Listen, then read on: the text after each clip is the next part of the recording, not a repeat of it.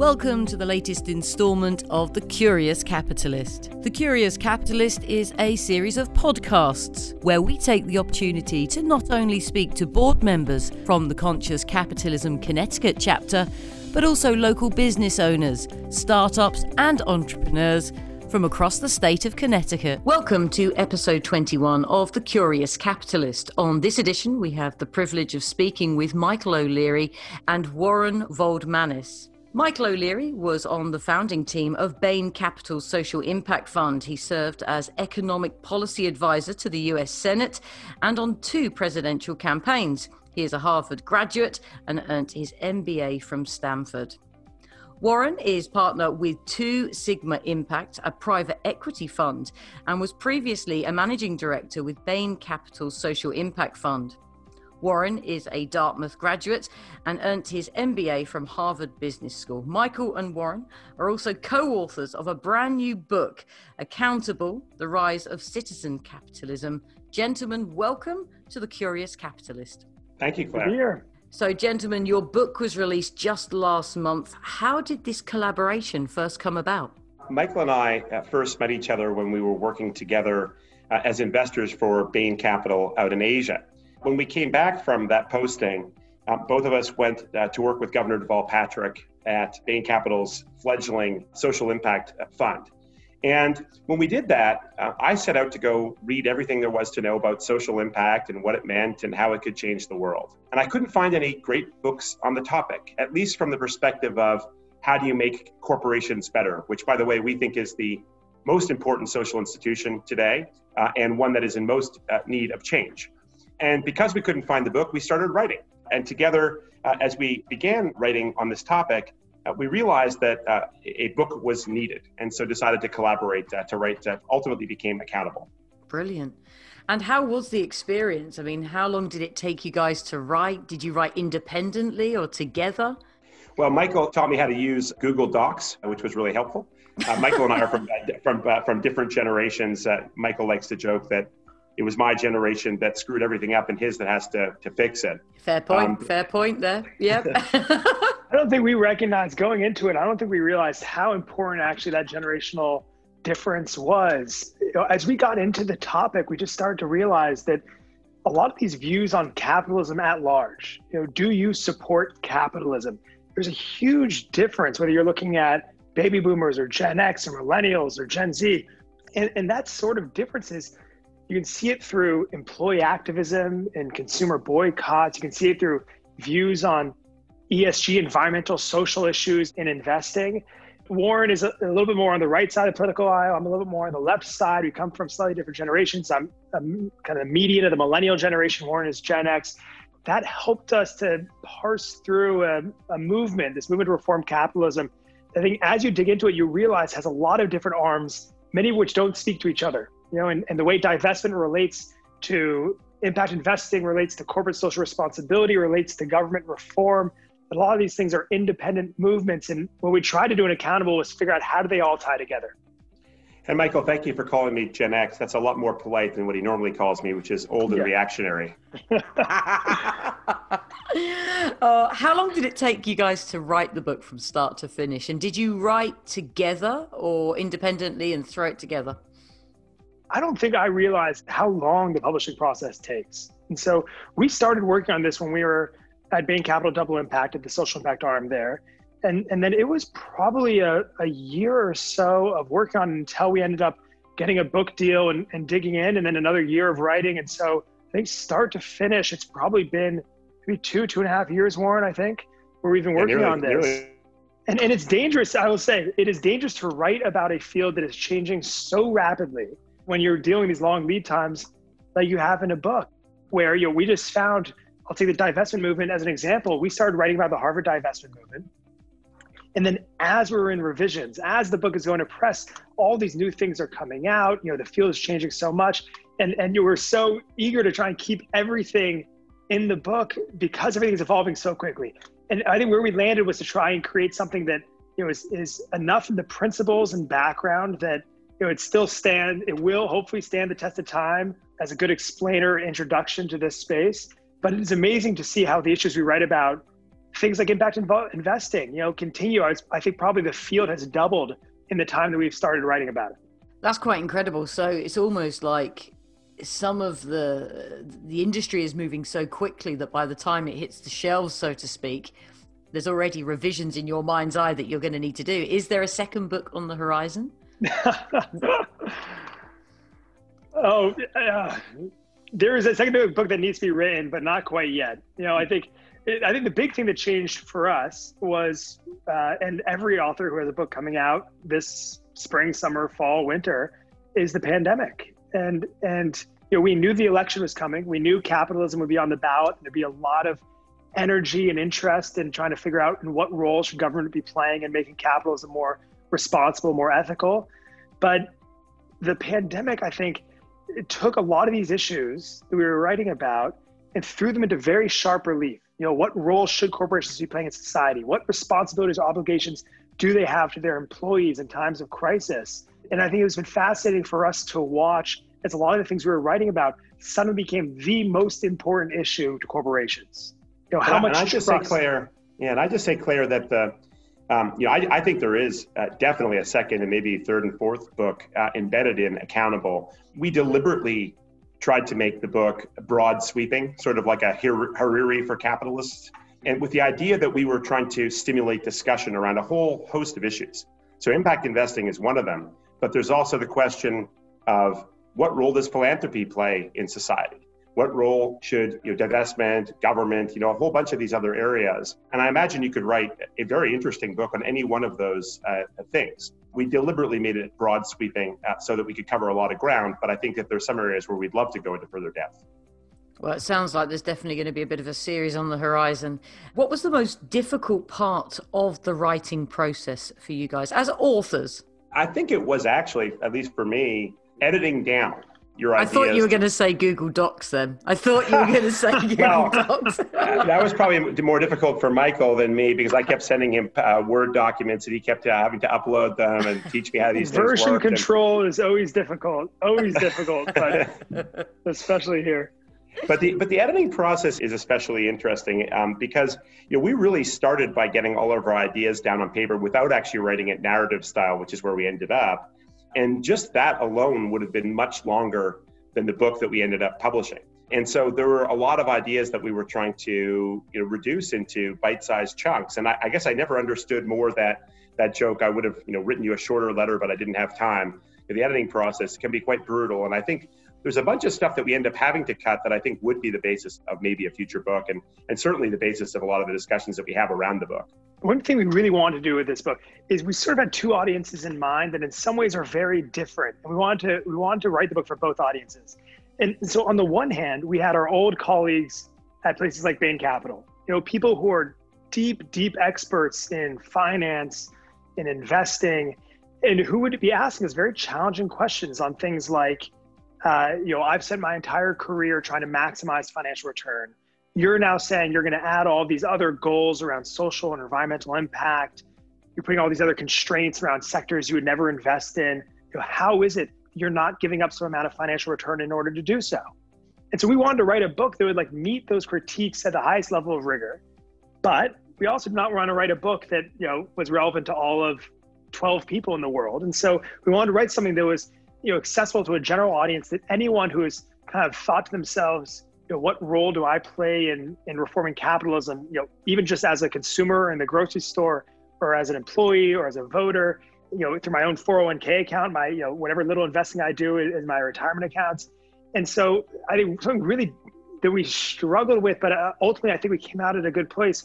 Trying to figure out how do you write something that meets both audiences, that's both generally accessible, but also meets that high level of rigor that that for folks who have spent a lot of time thinking about say whether or not university divestment of oil and gas stocks, whether that is an effective way to fight climate change. There's some pretty technical arguments that people will bring up on something like that, and we wanted to make sure that we address them. You know, we gave them we gave them kind of fair airing. Mm, no, absolutely.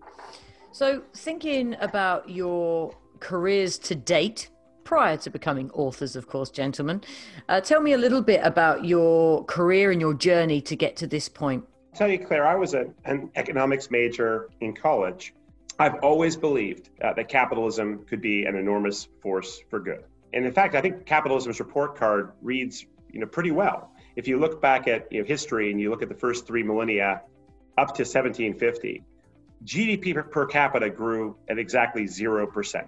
So no change really in the uh, in, in, living standards. And, and since then, globally, it has gone up by a factor of 37 times. So when you think of the prosperity and the longevity and all the different things that we have today, those things didn't happen by accident, they happened by capitalism.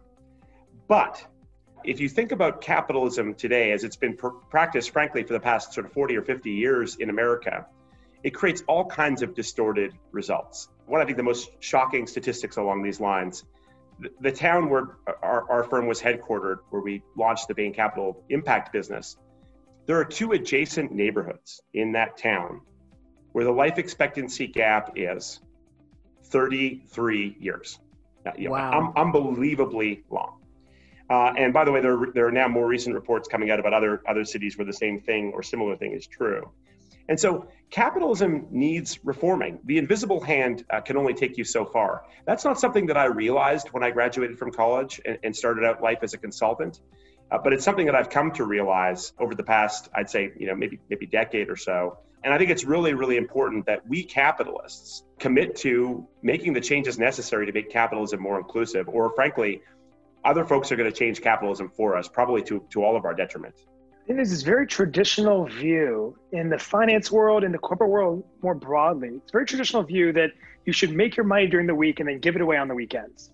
That you know, we should bifurcate our lives into one part economic, another part moral, where you try and maximize profits for your company or for your investing portfolio uh, in your job, in your career, and that you trust the invisible hand to make sure that, that leads to the most productive and efficient economy. And then with the winnings, you go and you donate them, or, or you go and you vote and you spend time doing philanthropic work. And this is sort of the Warren Buffett, Bill Gates giving pledge methodology, where you know Warren Buffett is of radically skeptical of everything that smells of corporate social responsibility or corporate do-goodery. But he's also pledged to donate 99% of his wealth to charity. So it's not that he's a cold, heartless capitalist. He just believes in this very traditional bifurcation of your life into one part moral and another part economic.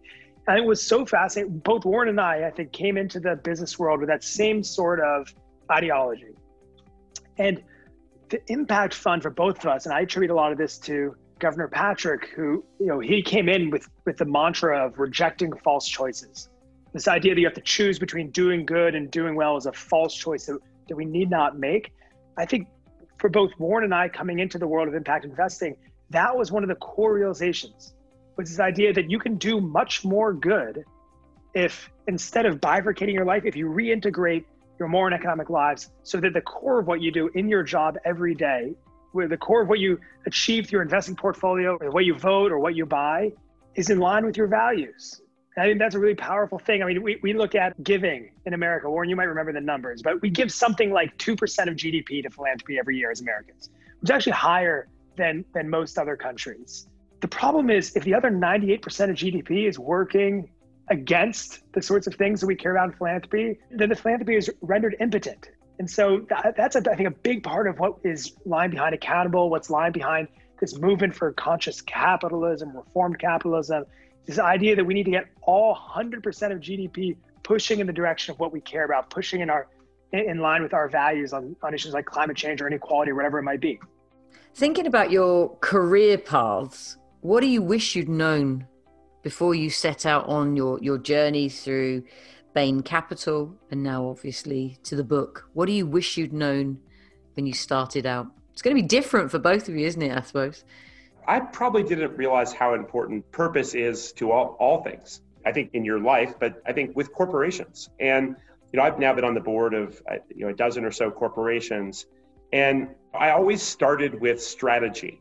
You know, strategy was the place you start when you're trying to figure out how a corporation can evolve for the better. And what I've realized over the past few years is that actually the, the true capstone for any corporation, frankly, for any endeavor worth doing, is actually purpose. And strategy comes second. And after that comes tactics.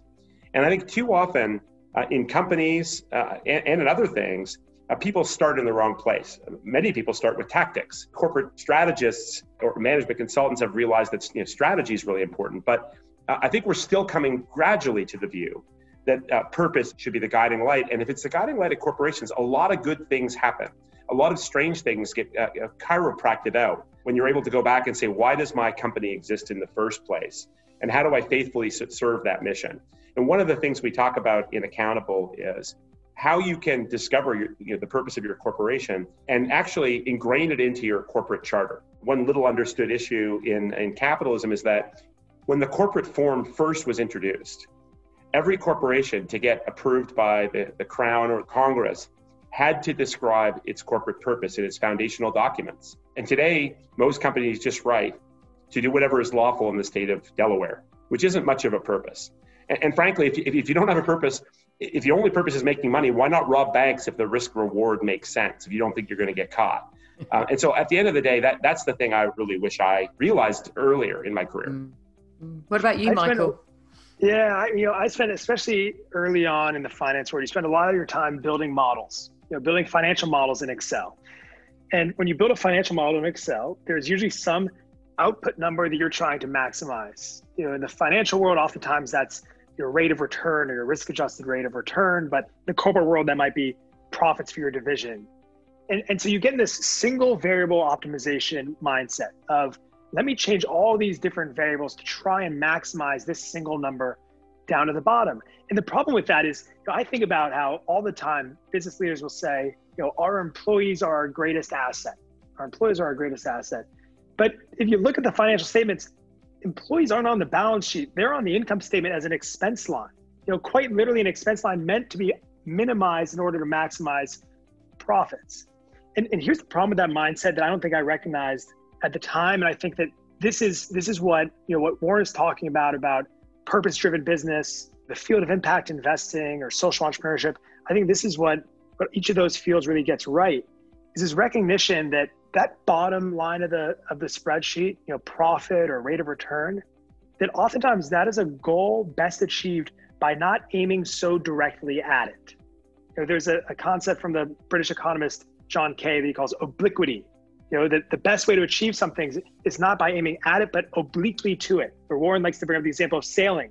When you're sailing, you can't point directly at your destination. Yeah. You have to tack with the wind back and forth. Mm-hmm. And, that's the fastest way to get there. And I think the same thing is true with profit, where if I look at my generation, you know, people who graduated business school at a similar time or people graduating from college today, you know, folks Gen Z, uh, a little bit younger, that for them, when they're trying to figure out where they want to go work, they're looking for an organization that has some sort of deeper, deeper purpose. You can see this in the surveys. You know, you ask people what they want out of a career. They say they want meaning, they want significance. In a world where today you know half of Americans feel no connection to the, the purpose of their corporation, no connection uh, to any sense of meaning or significance from their work. And if you're a business leader, you're trying to recruit the best talent, you're trying to main, you know, retain the best talent, motivate them. The only way you can do that, or the best way you can do that, is by organizing your organization around a purpose deeper than profit. And so I think this idea that you know the best way to maximize profits, the best way to maximize return over the long term is by not focusing so relentlessly, so myopically on it. I think that's that's a realization that the whole business world is coming to now, and one that, that I think it took working in impact investing for me to, to start to, to think through. It's funny, the, the legendary uh, football coach, uh, Bill Walsh, uh, wrote a book called The Score Takes Care of Itself. And, and, what he meant by that is, you know, no football team goes out, you know, no good football team goes out and tries to maximize score. What it does is it goes out and tries to figure out how to run the play effectively, which is broken down into who's going to block and who's going to pass and who's going to run. That concept is something that I think uh, is, is critically important. That's actually a really great analogy, actually. It's uh, not focusing on the big number, but actually on how you're going to get there and who you're going to bring along for the ride. Yeah, no, and, and I say in that book, he talks a lot about things like culture, you know, kind of this soft, touchy feely, feel good sort of stuff that I think a lot of hard nosed business people, you know, throw to the side in, in favor of, you know, hard numbers. But if you take care of those things, you know, things like culture, you know, that's where the title of the book comes from. The score takes care of itself. Absolutely. So, how did you guys first get involved with conscious capitalism here in Connecticut?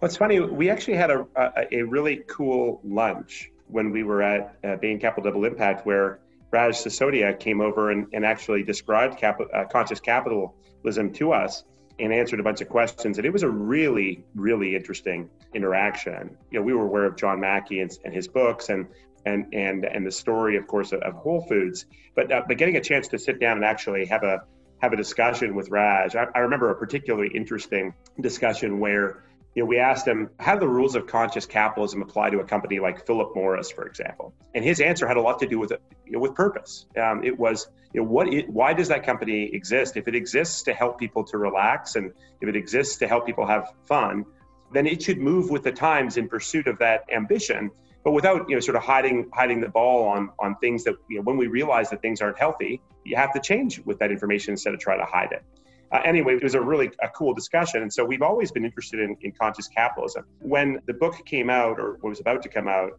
uh, Tara Jenkins, who, who runs the chapter up here in Portland, Maine, reached out to us and asked if we could uh, have a conversation with the with the local group, which was a lot of fun. And so that's how we were sort of reintroduced uh, to the group. One thing I love about these these conscious capitalism chapters, I'm, I'm from Connecticut originally, so know that part of the country very well. And one thing I love about these chapters is that there's focused in many times focused on very small businesses, you know, locally owned companies, local business owners who are who are trying to think about better ways to run their companies, or trying to understand why it is that the way they are running their company intuitively was you know well aligned with the direction that capitalism needs to go. And it's something we write about a bunch in the book because you know I think people go back and they look at Adam Smith's Wealth of Nations in 1776 and the, and, and you know these concepts of the invisible hand. They want to apply them to today, but we, we go through this history in one of our chapters. You go back to 1776, and nearly all economic activity that happened worldwide happened in small, locally owned farms and shops, and, you know, small manufactories with, with you know maybe a small handful of employees or apprentices. And then the few corporations that did exist, like the big trading companies say, Adam Smith was actually worried we're subverting these ideals of a free market capitalist system and the, the fascinating thing for us then tracing that history from from those sort of locally owned small business beginnings to the global corporate financial capitalism we have today is just seeing how a lot of things that are intuitive if you own a local company things like the trade-offs between you know i can pollute my environment but it's my environment that i'm polluting. You know if i if i dump waste into a local river it's my river. And if i hire or fire employees it's my neighbors, my neighbors' kids that I'm hiring or firing. And so in that local context, you know, externalities, the way economists talk about them, don't really exist in the same way. Whereas once you get to big global financial corporations, then suddenly things like you know the carbon you release into the atmosphere, you know, what impact does that have on you know a shareholder of that corporation? They don't necessarily think, you know, they don't make that connection the way small business owners do.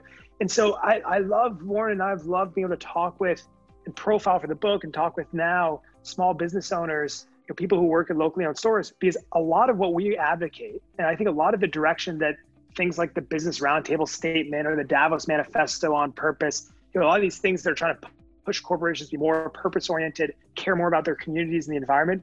In many ways, it's just getting us back, back to where we were hundreds of years ago when all business was kind of done with more of this local, social responsible mindset.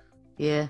Actually, that brings me on perfectly to this question is if a company wanted to make a shift to being more conscious, if you like, what would your advice be? The first thing, the most important thing is purpose. You know, we Warren, Warren traced a little bit of the history, but if you used to have to put purpose into your charter, you're now seeing that movement come back around. And so the French food giant Danone, for instance, they voted this summer to put uh, a new purpose into their corporate charter that said, why do we exist? And for them, it was, you know, they're, they're the parent company of, of, say, like the yogurt brand Dannon in the US. They said, why do we exist? We exist to bring health through food for as many people as possible. You know, every corporation has a mission statement. Oftentimes, there are these kind of bland statements bandied across websites or, or, or corporate retreats. But what Danone did that no other, few other companies have done is they said, let's put that in our charter. And that's something that the B Corp movement has been leading now for many years is trying to bring purpose closer to the, the core of what a company does. That once you figure out what that purpose is, once you define that for yourself, then I think that becomes kind of the nuclear core of, of the strategy for your company.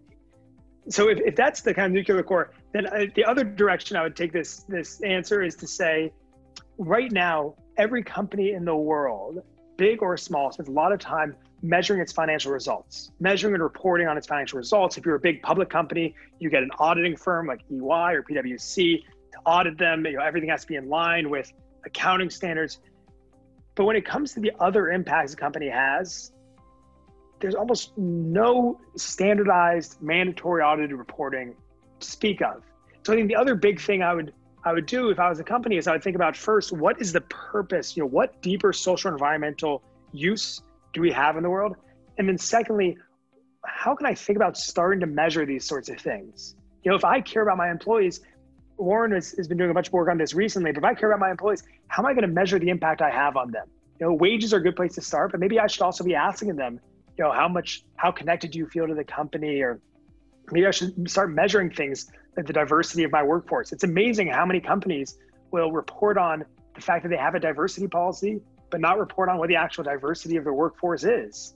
Mm-hmm. And, and so I think that sort of movement towards starting to measure not just your financial results, but your social environmental results as well, that's just going to pull us closer and closer towards this idea of companies that are considering not just their financial bottom line, but their social environmental bottom lines as well. This triple bottom line idea. Have you got anything to add to that, Warren? If I could boil down everything that I learned uh, writing this book, I'd say there are two things. The first is purpose, which we've I think we've covered in some depth, and the second is this notion of measurement that Michael's talking about. It's really interesting. You know, we've been talking to a whole bunch of folks as we've been starting this new this new business, and one of the things that's become very clear is that you know no one can even agree on what the, the definition of a good job is. Very few people can agree on how we should be reporting on things like climate change. We all agree on what the big issues are, uh, but we don't have uh, good measures. And until we have good measures, it's going to be hard to hold you know companies accountable to improvement. Uh, and so, in, in the meantime, what we get is lots and lots of PR. When I see groups like the Business Roundtable get up and make statements like they did last summer that you know they, they are now focused on stakeholders again, a, a reversal of a prior statement. What my view is, okay, that's great, but if you really believe that, why don't you make progress in the area that I think we can all agree would be hugely beneficial, which is common, simple, mandatory ESG standards for all public companies. Uh, that if we could get that done, a, a lot of good things would change. Mm, absolutely. So, gentlemen, if you hadn't gone into a career of business and finance, what, when you're a little boy, what was the dream? What did you want to do if it wasn't what you're doing now? That's a good question. I mean, I, I grew up in Montreal, so I wanted to be a hockey player. And you are. You're just just an amateur hockey player. yeah, that's right. It was it wasn't going to be a, a, great way to make a living for me, unfortunately. What um, about you, Michael? Uh, I think embarrassingly, I, I've got all these memories when I was very young, carrying around my dad's old briefcase. So I think for better or for worse, I always dreamed of becoming a businessman. Oh, you're a little nerd. you're a little geek. I love it. I can just imagine. And it. I've achieved all of my dreams.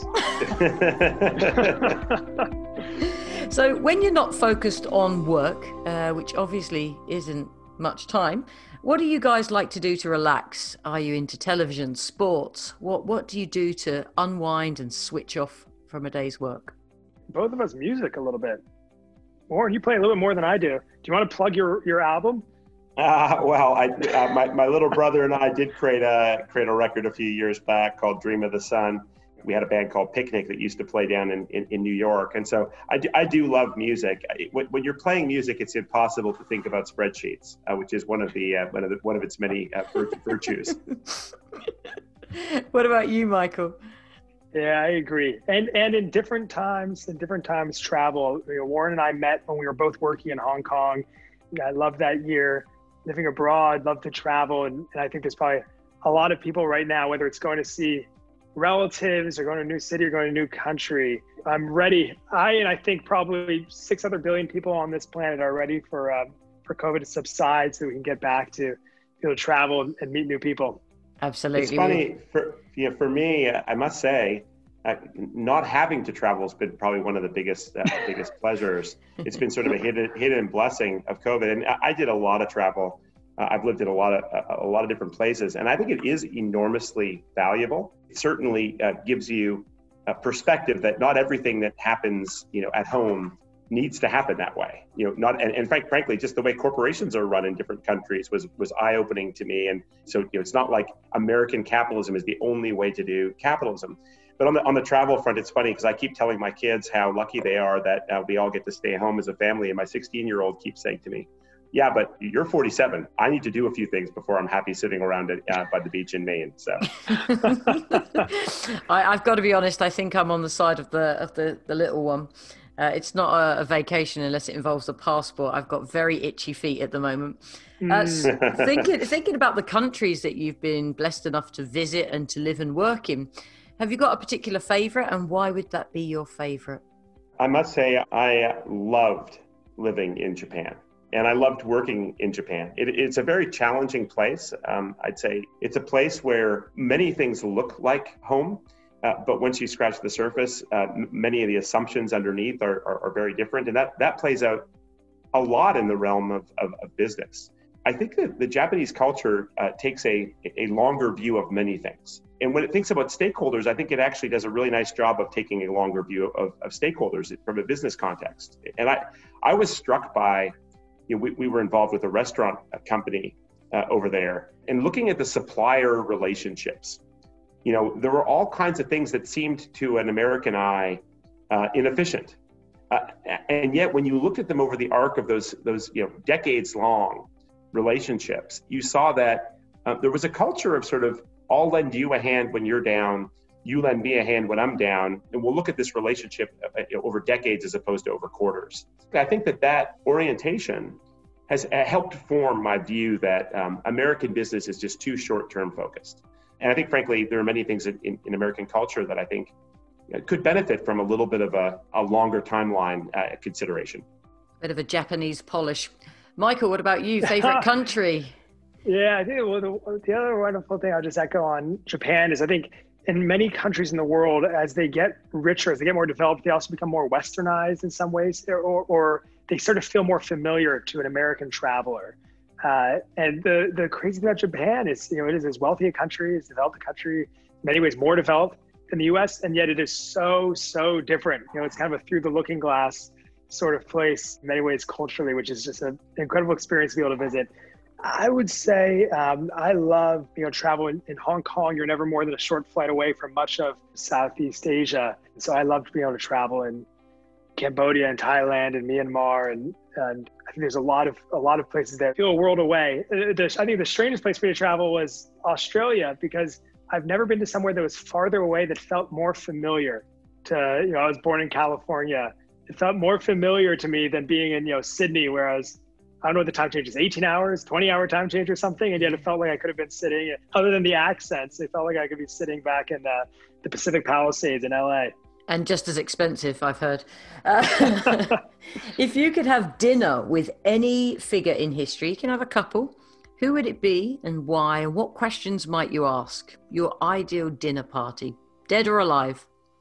I studied philosophy as, a, as an undergrad. So maybe, maybe I would put together assuming the language will prove no barrier, maybe I put together a, uh, a table of Greek philosophers. You know, it's funny for the book. This did not make it into the book. This would have been a little bit um, too academic. But a lot of this work we were doing around purpose, we've talked so much about. A lot of it traces its way, you know, back three thousand years to Aristotle and and uh, and his philosophy. You know, what, what he would look for is teleology, the, the purpose of an organism that in trying to figure out ethics, you would first decide on you know, what is the purpose of life and then and then derive some ethics from that. And so I don't think we would talk about business, but maybe I would talk with some of the old philosophers. That'd be an interesting one. What about you, Warren? Musicians? Ice hockey players? I mean, it would, be, it would be hard to pass up a dinner with Bob Dylan just because I think it would be incredibly strange and enjoyable. Um, and I'd like to ask him what some of his songs uh, mean. Another person whose name uh, comes to mind is, uh, is President Teddy Roosevelt, and, and partly because uh, he said one of my favorite things, which is um, uh, one of the greatest gifts that life has to offer. I think he said, by far the greatest gift that life has to offer is the chance to work hard at work worth doing.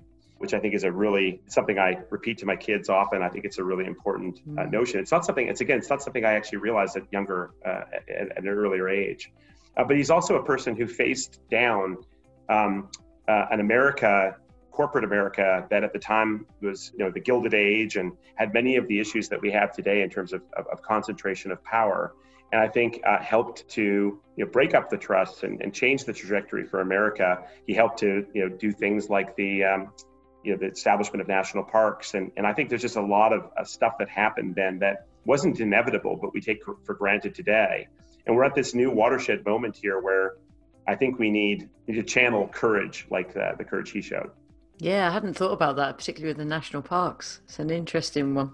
What do you think has been your greatest success both professionally and personally? It's so hard to answer that question because everything is still a work in process.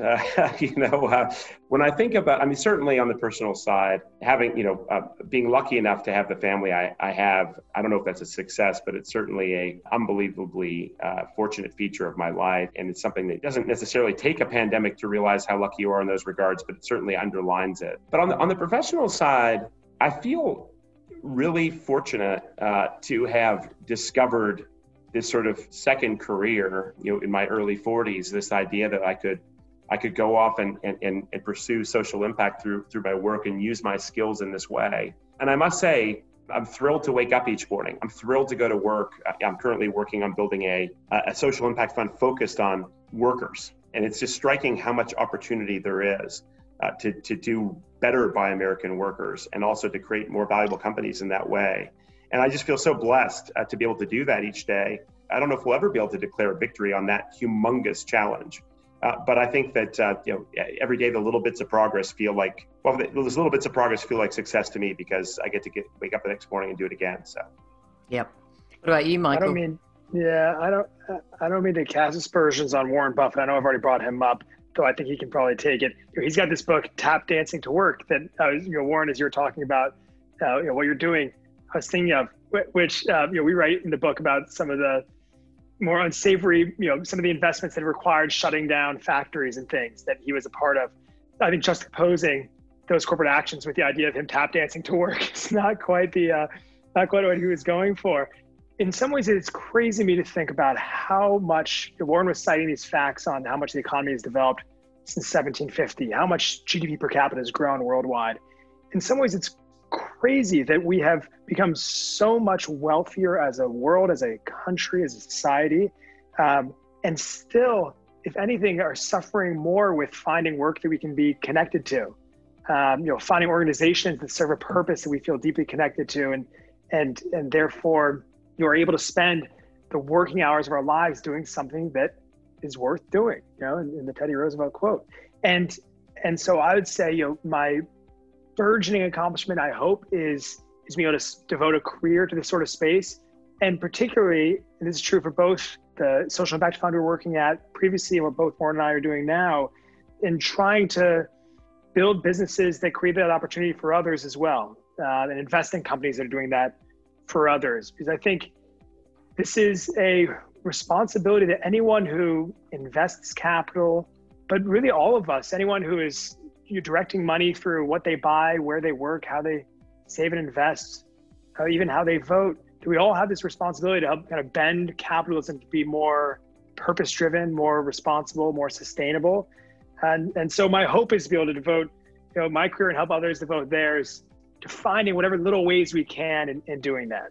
One thing I just want to say, Claire, as Michael was describing that, it's important, it's really critically important to recognize that not you know most people don't get to tap dance to work. You know in fact 40 million americans today don't get to go to work at all. And this is a you know when i think about the social issues which have become much more in focus in these past in, these past months i really do uh, first of all i think it's great that the social issues are more in focus but i think workforce issues are so central. 50% of american workers today describe themselves as disengaged. 13% of american workers are so disengaged so disaffected by the companies they work for, they actively work against the companies that employ them. Wow. That's one in eight workers. And I, and I guarantee you, by the way, it's, it's higher for private equity owned companies. So there's just this huge opportunity to address workforce issues and make, and, and frankly, I think to improve not just the social things that will that'll result from that, but also the you know just the economic things. I think the d- disengagement's a half a trillion dollar drag on GDP. And so anyway, this workforce thing, Michael and I are extraordinarily lucky, but we it's critical that we extend that feeling of purpose and that feeling of, of meaning and, and, and having real work to do uh, to uh, to others for the benefit of all, frankly. Mm.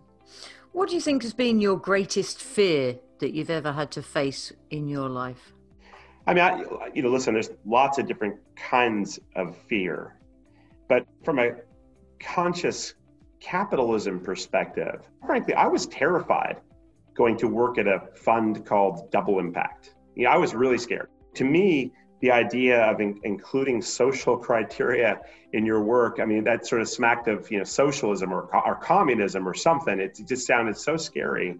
And I did it because I had the courage to do it, uh, to, to leave my old career. Well, frankly, because a lot to do with uh, with Governor Patrick. But I remember when I, you know, six months into working at Bain uh, Double Impact, I, I, met one of my old colleagues in uh, the lunchroom, and they asked me, "How's it going at Bain Capital's children's charity?" They didn't realize that there could, you know, that we had a business that you know, tried to engage uh, you know, social and commercial things at the same time.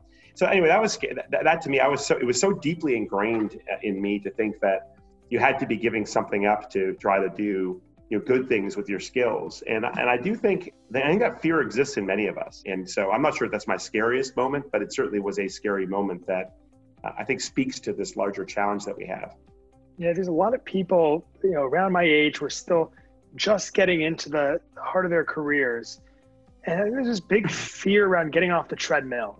You know, you've started at an investment bank or a law firm or a, or a business, and you know you're getting into it. And, and you know, if you ask, I remember when I was at Stanford Business School, I did a poll of my classmates. Um, a little Survey Monkey poll online, asking what ambitions do you have for your career. And almost everyone said, you know, oh, I want to I want to do well for myself, my family. And they also said, you know, I want to have some positive mark on the world. And then when I asked, do you feel any tension between those two things? A tension between doing well and doing good.